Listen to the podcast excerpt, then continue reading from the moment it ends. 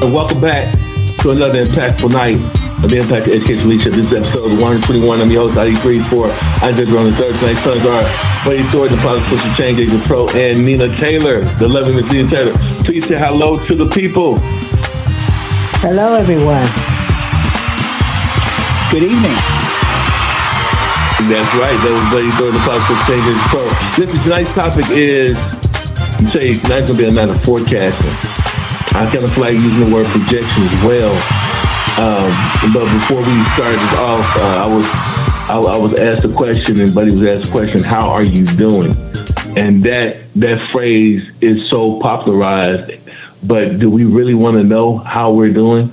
And that's why we're using the topic tonight: racial gaps in education. In 2015, 30 percent public students attended public schools in which the combined enrollment of minority students was at least 75% of total enrollment. Over half of Hispanics, 60%, blacks, 58%, and Pacific Islander students, 53%, attended such schools. In contrast, less than half of Asian students, 38%, American Indian four slash Alaska Native students, 37%. Students of two or more races, 19%. And white students, 5%, attended such schools. A learning goal is the big picture here. And what is a learning goal? Well, it's when you focus a, a classroom setting or a unit within a class in areas of academic engagement, performance outcomes, effective practices, effective settings.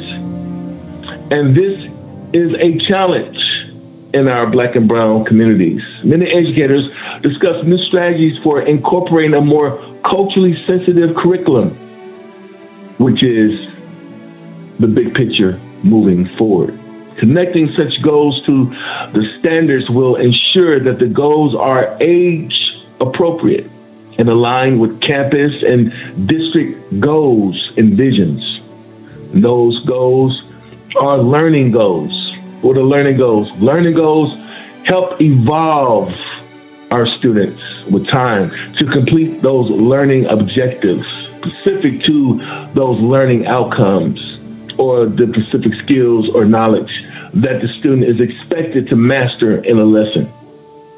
Ninth, we are going to have a very sensitive discussion that is racial gaps in education moving forward. Tonight, I want to pull first from Buddy Thornton, Positive Social Change Agent Pro, uh, with this type of topic. I mean, being a you know a white uh, middle-aged man to tackle a discussion like this, uh, you know, sir, I, I, really you know have to give you your props on that uh, to to step up to the challenge. Uh, please let us know you know what. Uh, what kind of encouraged you to even uh, accept this challenge, and what are you doing currently, sir? That's my question. First question tonight. Well, I appreciate the prompt, Isaiah. Right now, I'm uh, currently working on books three and four of my Slippery Slope series, and they are focusing on parents and students, uh, teachers and their caregivers, and the dynamic of how the learning environment and the growth environment, the development environment, affects children in all demographics. But it focuses on uh, communication barriers and the gaps. Uh, and of course, the racial gap is one of those gaps that's in those books. So it, it lines up with the research that I'm doing. But more than that, it's more than time in the historical reality of our country that we attack this dynamic. Race and racial problems has been in the focal point since the 60s and the racial uh, unrest that was there and all of the civil rights things that were uh, put into play And yet, here we are 60 years later, and we're still having discussions and debates, and there's been very little on the ground movement that has made the world a better place. And it's high time that people on from every demographic white, black, brown, Pacific Rim, it doesn't matter.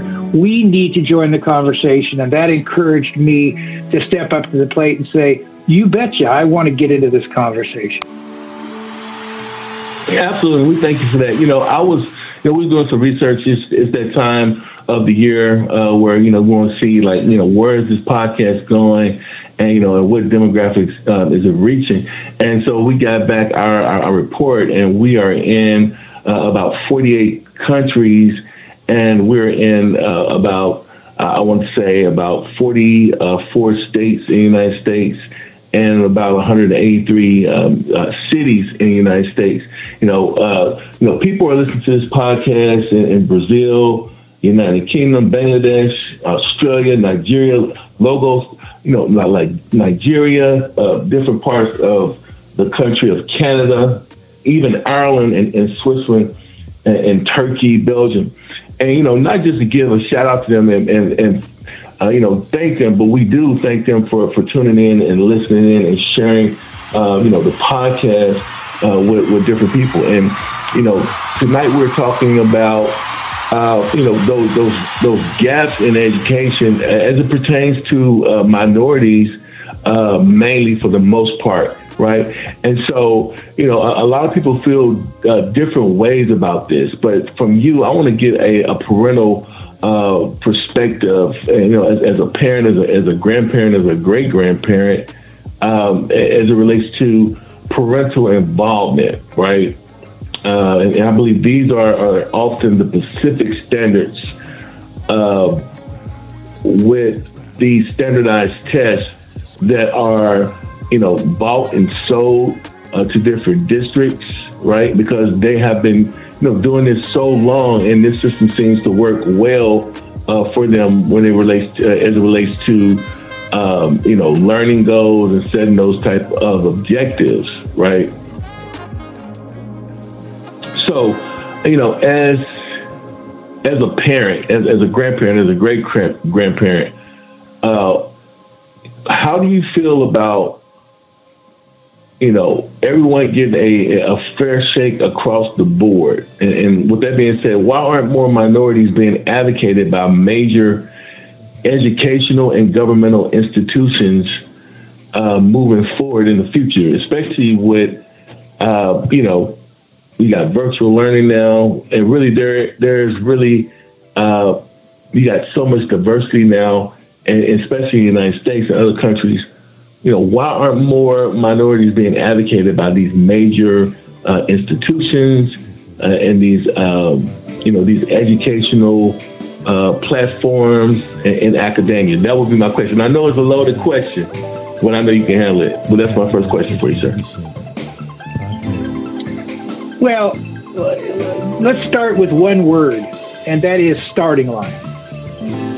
There's no way, uh, given the historical perspective of the last 400 years, but even if you took take the microscopic look of the last 50 years, or the last 20 years, or the last 10 years, that you can equate the starting line that the predominant white majority has enjoyed, has been entitled to and compare it to the disadvantaged starting line that all of the minority groups, be it the Hispanics, be it the blacks, be it the incoming broad based group of Pacific Island or Pacific Rim students, yes, of course, there are some outlier, there are some advantage, some well uh, refined students. As every group, you're going to have your your uh, what we like to call your your superstars. It doesn't matter. You're going to have those in every group, but you cannot equate starting line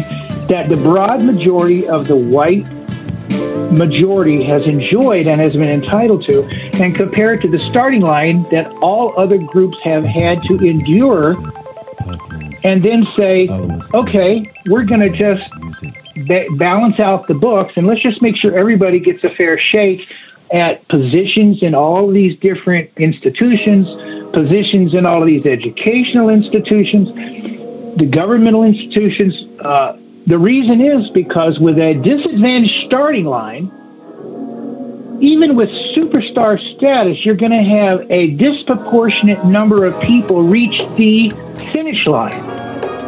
You can't have a very small percentage of people, say in the middle class, and there is a very, very strong black middle class. There is a, a predominantly uh, growing upper black middle upper class. There, there, there are people from every demographic in every affluent group and every disadvantaged group. There are disadvantaged whites as well as blacks.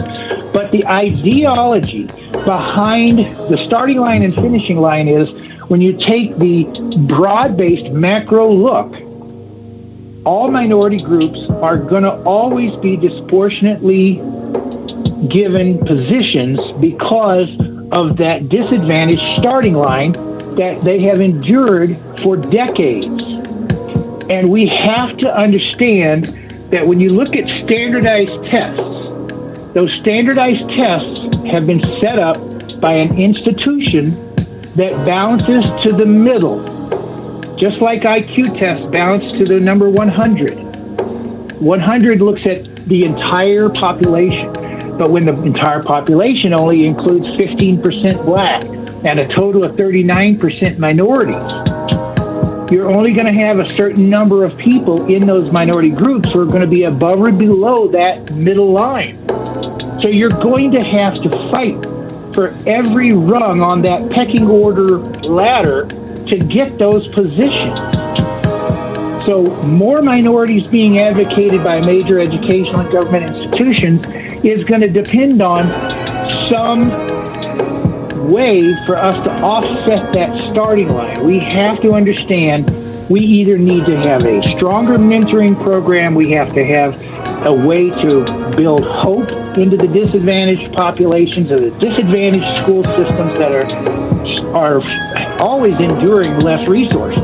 I mean, lack of resources creates a huge problem, and it gets offset all the time by parents who work diligently to tell their children, I don't care where we're where we are.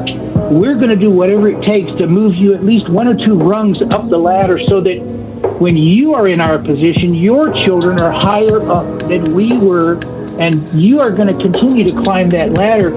For them, it's a multi generational race. For the majority, it's a one generation or same generation race.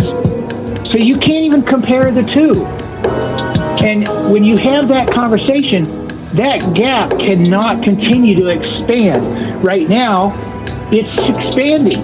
We need to find a way to reverse that trend, and the only way we can reverse that trend is to get people to hinge on parental involvement and understand that we need to shrink it from being a multi generational chase to earn one or two rungs up that ladder to be able to leap up the ladder.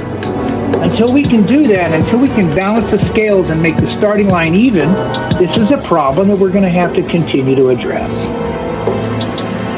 You know, I like that. I like that response. And, and when you were talking, and I'm glad you know, I asked you that question the way I did. It was loaded. But as you were talking, it made me just remember why I had to let you talk before I interrupted and said, you know, that motivation that we're talking about with parental involvement, you, I mean, you see it through churches because they are community centered, right? And, and churches give people a, a, career, they give people a, a job, you know, even if it's volunteer.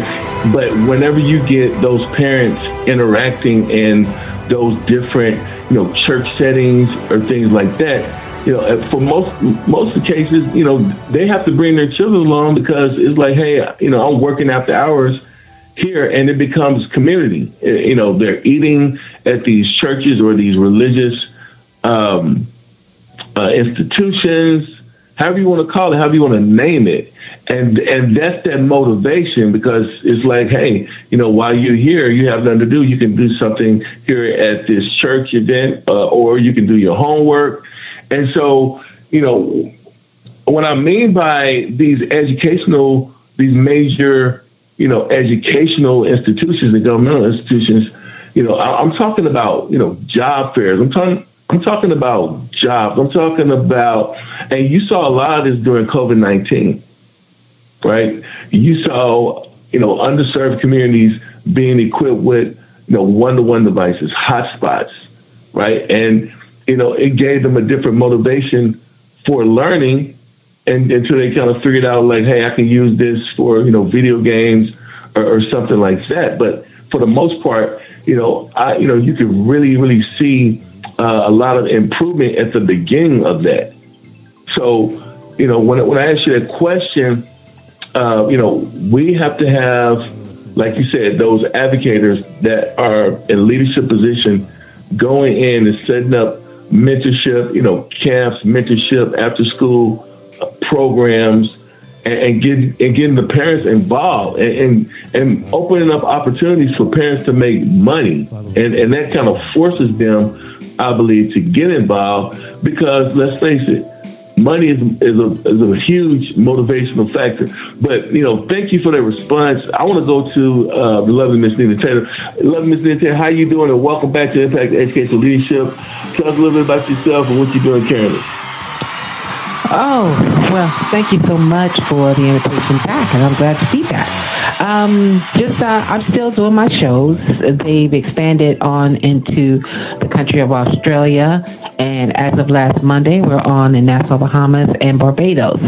So, just continuing to make our way around the world with my show, The Gospel Express, um, my news segment, which is still going strong, over 2,000 stations around the world now. Uh, like I said, we lost count well after 2000, so I don't even know how many it is. So I'm very excited about that.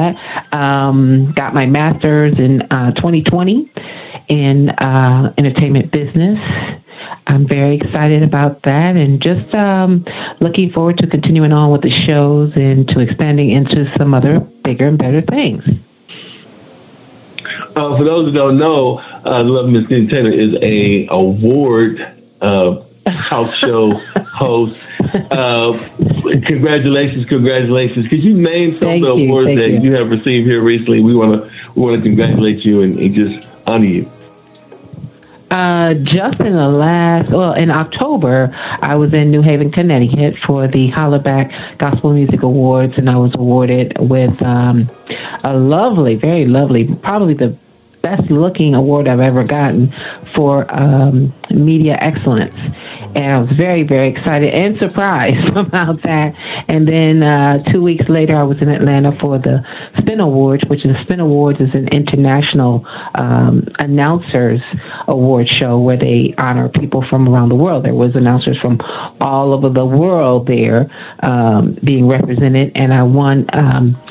Uh, best show of the year with my show, The Gospel Express, and host, personality, announcer of the year as well.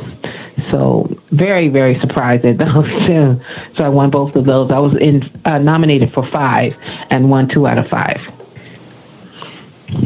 Listen, listen, listen. You know, congratulations again. I'm so proud of you, and I'm so glad that you you you know you made the time to come back onto the podcast. You know, you heard me talking about those percentages um, in the uh-huh. beginning of the opening remarks, right? And then uh, you know, Buddy Buddy Thornton, who who is a, a mediator, uh, sought after. His response was, you know, we have to start at the starting point right? And, and when he said that, the first thing that came to my mind was, yeah, we have to start the starting point, but I believe we have to reevaluate the starting point. We have to reanalyze the starting point because we have to use new ways of critiquing, new ways mm-hmm. of evaluating, right? I believe COVID 19 is forcing that upon us that we have to Absolutely. we have to re re look at the picture. The picture has changed. It's a different portrait. It's a different illustration. It's a different image, right? Mm-hmm. And so we have to be defenders while we're being supporters, right? So that we can, you know, serve not just the underserved communities, but you know all communities What emotional intelligence with cultural awareness I, I need to be aware. Just because you're Hispanic doesn't mean you're from Mexico. You could be from Honduras. That's you right. could be from Brazil. You could be from uh, Nicaragua, Costa Rica, Puerto Rico, right? And so Yes.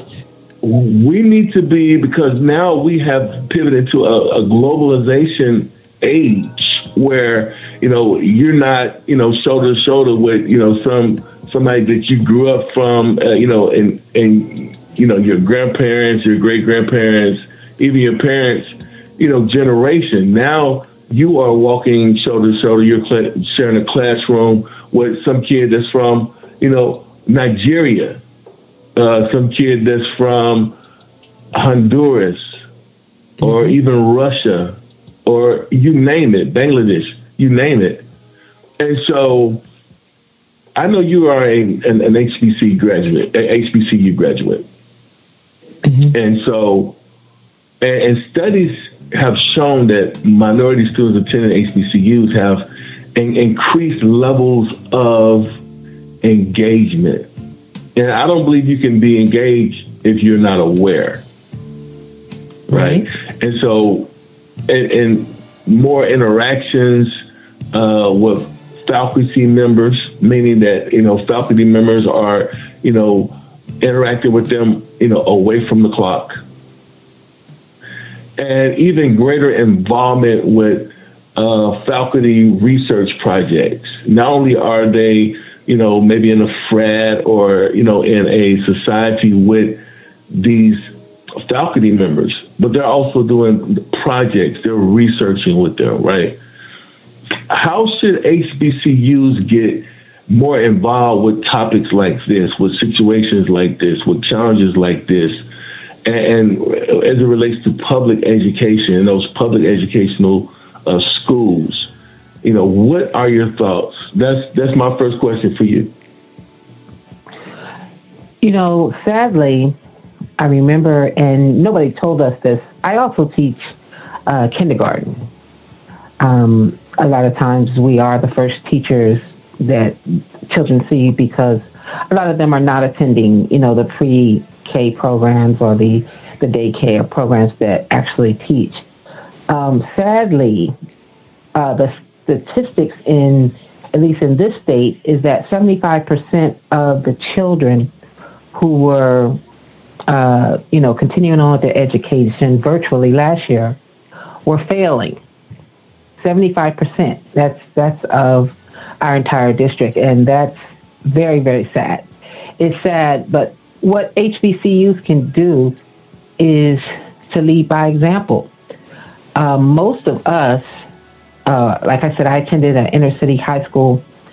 I didn't know how I was going to go to school. I didn't know what school I was going to go to. I knew nothing one day Dr. Arthur Thomas showed up at our school. He was the vice president in charge of academic affairs, and he was doing recruiting for that particular school. Had it not been for him, for him coming and actually speaking to us, and us seeing him, seeing you know this this intelligent uh, man, you know, a lot of us had never been around anybody who spoke like him, who dressed like him, who you know, he was he was a big deal to us. It was like, wow, you know, who is this guy? And because of the way that he spoke to us, you know, in a way that we can understand, and telling us that, you know, if this is what you want, you know, it can actually happen. Had he not shown up at our school, I probably would not have even, I wouldn't have even known about the school. I wouldn't have known that there was an HBCU, well, a couple here in Ohio. I had no idea. You know, I was planning to head down south to go to school. But I think that they need strong recruiters to go into the communities, to go into the schools like he did that can actually talk to the kids one on one. There was maybe a handful of us, maybe 12, maybe 13 kids in that particular meeting, you know, because they weren't interested. You know, nobody was making us listen to him. It was like, if you're interested, he's going to be here and he's going to be doing this in this room. And if you want to go and listen, then go. But I think they need more strong recruiters. I think that kids need to see what they can be. They need to see somebody who came from a background like they did and were able to rise above it, to go to school, to get degrees, to get their education, to have the jobs. Yes, this is possible. I'm just like you, and you can do it too.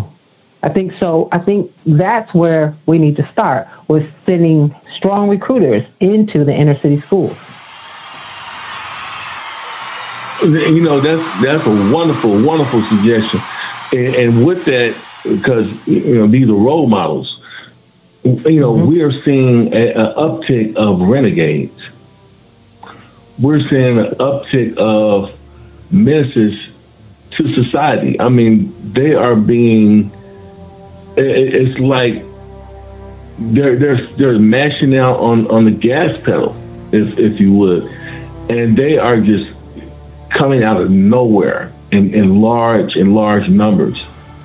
And you know, I believe one reason this is happening is because the lack of resources that are in those those um, you know black and brown communities.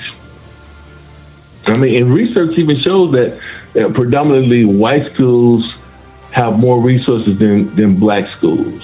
And what I mean by resources, I'm talking about training aids, teaching aids, uh, software applications uh, that these children have exposed, uh, are being exposed to, whereas children in um, these these low demographics are not being exposed to. And standardized testing is, some would say, standardized testing is that measurable thing that says, okay, you know, these children in this demographic is not getting it. So, you know, why invest in a high risk rather than, I don't know.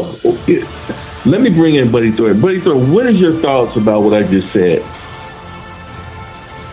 I was well, told, you know, that that those yeah. higher those areas that have those school districts with all that stuff that have the better resources is because the taxes are higher in those areas and they get more money for their school district. That's the way that was explained to me was the reason for that. I said, but yeah, our district is bigger. so yeah, how does that work? Nina's actually correct. Nina's mm-hmm. actually correct. The uh, tax base and the taxation system that funds the schools is skewed to where the higher property value areas create more funding for schools, and obviously, the historical tax base is going to be higher in the upper, uh, more affluent neighborhoods, and those are predominantly white neighborhoods. And that is shifting, but it is slowly shifting. We know that is not going to happen in my lifetime, but it's there's no funding mechanism that has been voted in anywhere in the continental United States that has changed that dynamic. There's really no way to offset that other than to change the mindset that these are not throwaway children. They are they cannot be throwaway children. And the mindset is, well, we have a standardized test and they don't get it, they don't get the scoring, but as long as the tax base is set up the way it's set up, even if they have the mindset, the funding is not going to change. So we have to say, can we change the funding? If we can't change the funding, let's take it off the table and let's not talk about the funding. Let's talk about the mindset. Get the mindset on the table first. That's more important than worrying about the funding because you're not going to change the funding because they're just not going to change the laws in all 50 states to change the way they fund the school. Well, you know, my thing is awareness. My thing is awareness because before I asked that question, I had already looked, you know, up some research where it said that schools with 90% or more students of color spend $733 less per student than schools with 90% or more white students. And so now we're, now we're talking about schools. We're, we're not even talking about property taxes that, you know, that money goes to a district, a school district, and it's up to the school district to, to vote, right, with those, those school board meetings they vote and they see, you know, what, how much money is going to a particular school from their fund site. So, you know, I, you know, I, I get what you're saying about property taxes. Yes, that's how they they pay, they they they pay for schools. Uh, they remodel schools. They build schools out of that that that that fund, right? But as it relates to the lack of resources, you know, why are black and brown students being the late ones to receive it? They now they get the resources, but why do they get? Uh, why are they? Why are they so late in, in receiving those resources? I mean, that's another question. Who wants to take that? Well, you know, here I, I can't speak for Texas, but I can speak for Arizona. The way the funding works in Arizona is they, they do it on an as needed basis, and they do it. Uh, each school board, each each uh, group, each school district gets to allocate their funds how they see fit, and if they are doing um, you know any type of infrastructure work, if they're doing remodeling, or if they're doing funding, if they need teachers, there are certain things they prioritize, and the very last thing they prioritize usually goes by uh, the school census. And especially in this last few years, COVID has skewed the census. Some of the laws that have been passed that have allowed some of the funding to go out of the school systems and into the charter schools and other, uh, let the money go away, has also skewed it. So what's happened is they've created uh, a back fund and they hold on to resources because they don't want to allocate all their funds not knowing where those students are going to land. And so there's always an open question. Well, why why is this money sitting and it's not going somewhere where it could go to the do the best good? And the answer always is because we don't know where the students are going to land and we don't want to put money where it's not going to do any good at all. So there's always some kind of justification rolling around. But when you look at by and large where the money lands, it's almost never landing where the disproportionate number of students are minority students. It just it hasn't, it won't, and hopefully someday that will change. You can do some specialty funding, you can do some request funding. Some things do get shifted around, but you know that is the historical record. I you know, I'm an elder white guy. I'm a, I'm a great grandfather, and I, my kids go to very diverse schools where the population they're white and they're in the extreme minority in the schools they go to, and yet they are very happy with their classmates. There's they have little resources, but the parents get together and we we try to make these kids learn as best we can. And right. you know, it's I think that what you said in the beginning, it's not always about the resources. It's about the family involvement. You can right. you have to accept the fact that resources are not there, Isaiah, but you cannot you can there's no excuse to say resources stop a family member from sitting across a table and engaging with a student and engaging with a child and making sure that child right. has hope that they're going to come out the other end a better person and with a with a chance to have a great life because they got the education that their parents and their caregivers helped them attain. Because that has nothing to do with resources and funding. That has everything to do with desire, motivation, and a family being engaged with that student. And that, that that's what I do as a positive social change agent. I keep families engaged regardless of the barriers that are in front of them. Because that's what we have to do. Well, you know, I have no problem on the podcast. But but you know you know what? I think we should have changed. I think I should have changed the topic to recycled racial gaps in education. Yeah, because you know, you know, for, for I mean, from what you're saying, you know, it's it's a cycle because unemployment leads to hey, you don't have an insurance card, right? How you gonna have an insurance card? You don't have a job, which is gonna lead to a low level right. of health, which is gonna lead to sickness, which is gonna lead to a lack of interest in your students and your kids because hey, mom's in the pain. She's in back pain. You know, she's you know she she she hurt her back. You know, pushing the broom or or, or pushing a mop. Right, and so these are those factors that are increasing, especially now since COVID nineteen, like you said, and, and this gap, this racial gap in education, is not closing; is is actually widening, and, and it's going to continue to to to widen because this is really not just re- racial gaps in education; it's recycled racial gaps in education. What, what are your thoughts? What are your thoughts? Who, who wants to take that? Well, I, first I want to say I really, I really love what Nina said uh, about the role models and the need for more role models and the extensive need for getting those role models out of the campuses and out onto the streets so that these kids across the board see that there is hope.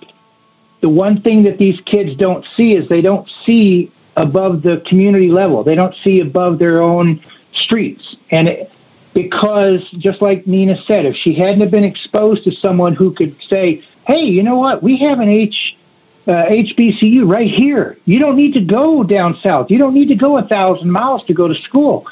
Stay here. Be part of the community. Be part of the solution." You know, she's she's exactly right. We we can all be part of the solution. These children are the resources of the future, but they need the role models to draw them out. You know, I don't have a problem right now. They, they say there's a lot of kids revolting in the schools. They're angry because they're being bullied, and a lot of the minority students are feeling like they're being racially pushed around. I have no problem with their anger at all. And I, I, I have a feeling like Nina would say the same thing. But that anger needs to be pivoted to resolve, and the resolve needs to pivot even further to focusing on the self and what can I do to be part of the solution. You know, we honor these kids and we honor each other by being curious about each other. I would love to know more about what Nina does because maybe some of the things she does would help me engage better with some of these kids. Because curiosity draws people out. It gets them out. It gets them out of their comfort zone, but it also gets them to realize if you're that curious about them, then they, they know you see value in them. Now you've increased their dignity because you've given them a self of you've given them a sense of value. Now that their dignity is starting to build up and they, they can throw their chest out and it helps them build a self identity. And then you you you tell them, okay, now you have a self identity, now be a role model. Don't blame, shame, judge. Take that anger, realize that some of these people they don't know what they're doing, just accept that they don't know what they're doing and now instead of wasting energy being angry, become part of the solution. Pivot them, pivot them all the way to being part of the solution because society can't live with this anger. Right now, the anger is positive, but it's going to become negative if we don't pivot it. We need to pivot that anger. What, what are your thoughts? Well, you're, you're exactly right. Go ahead. Yeah. no, I, I and and most of us who work in education, we see it every day. And you remember the saying, you get this crazy child and you go home and there's crazy people there. Um, they're only bringing to us what they know. That's it. They're only bringing to us how they've been raised. And somehow within the six, I, I think I narrowed it down to approximately six hours and 25 minutes that we are with them, and this is besides, you know, going to special classes and being outside. It's our job to kind of gear that thinking into more self awareness. You know, take that thinking that nobody at home cares if they do their homework or is helping them. So, what can we do to self motivate? And this is a lot of times the what we have to do as educators is to self motivate so that they feel good about. I actually had a six year old today tell me, Oh, you remember how I was so bad when we first came and I didn't want to be at school? He said, Well, you know, I like school now. Told me this exact thing today that he liked school and he was. He was coming in, he was turning out, flipping chairs over, doing all kind of crazy stuff. And now that we said, Okay, you did all that, but we're still gonna go forward now he's getting into it. I'm going to do my homework. I mean, he's telling me this. I didn't ask him anything. He just came in telling me all this stuff today. I'm going to do my homework. I'm not going to be bad. And it, I said it only took four months, but here we are. Here we are. And that's that's the way our thinking has to be with all the kids to self motivate them because if they're not getting it at home, we're the only other option that they're going to have.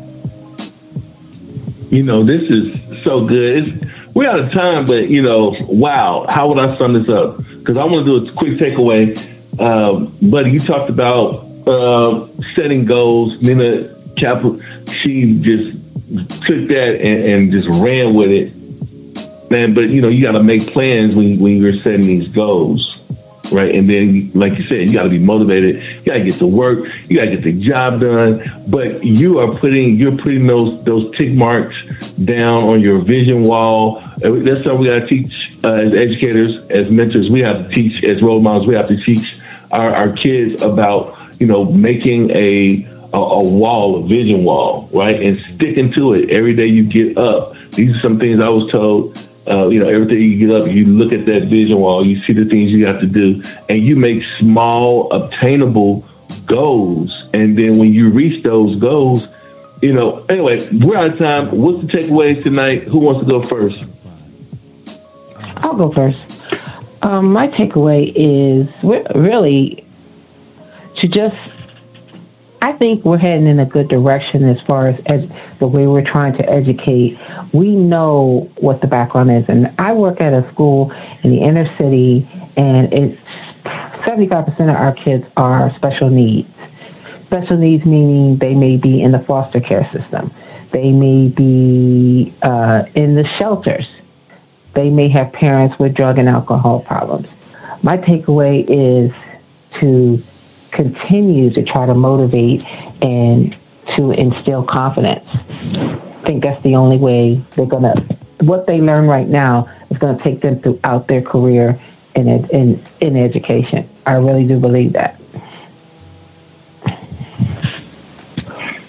I think Nina hit it pretty hard right there. And one thing she said in the previous statement was very, very telling a child came in and was disruptive, and four months later turned the tide.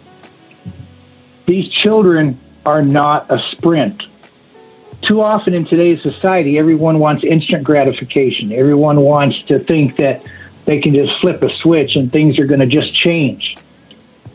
These children are a marathon times 10 we have to dedicate a lifetime to these children. Not a day, not a week, not a month, not a year, a lifetime. I'm a great grandfather. I have eight great grandchildren. And in all the decades that I've spent raising children and grandchildren who are all adults now, the one thing I can look back on and say is nothing has changed.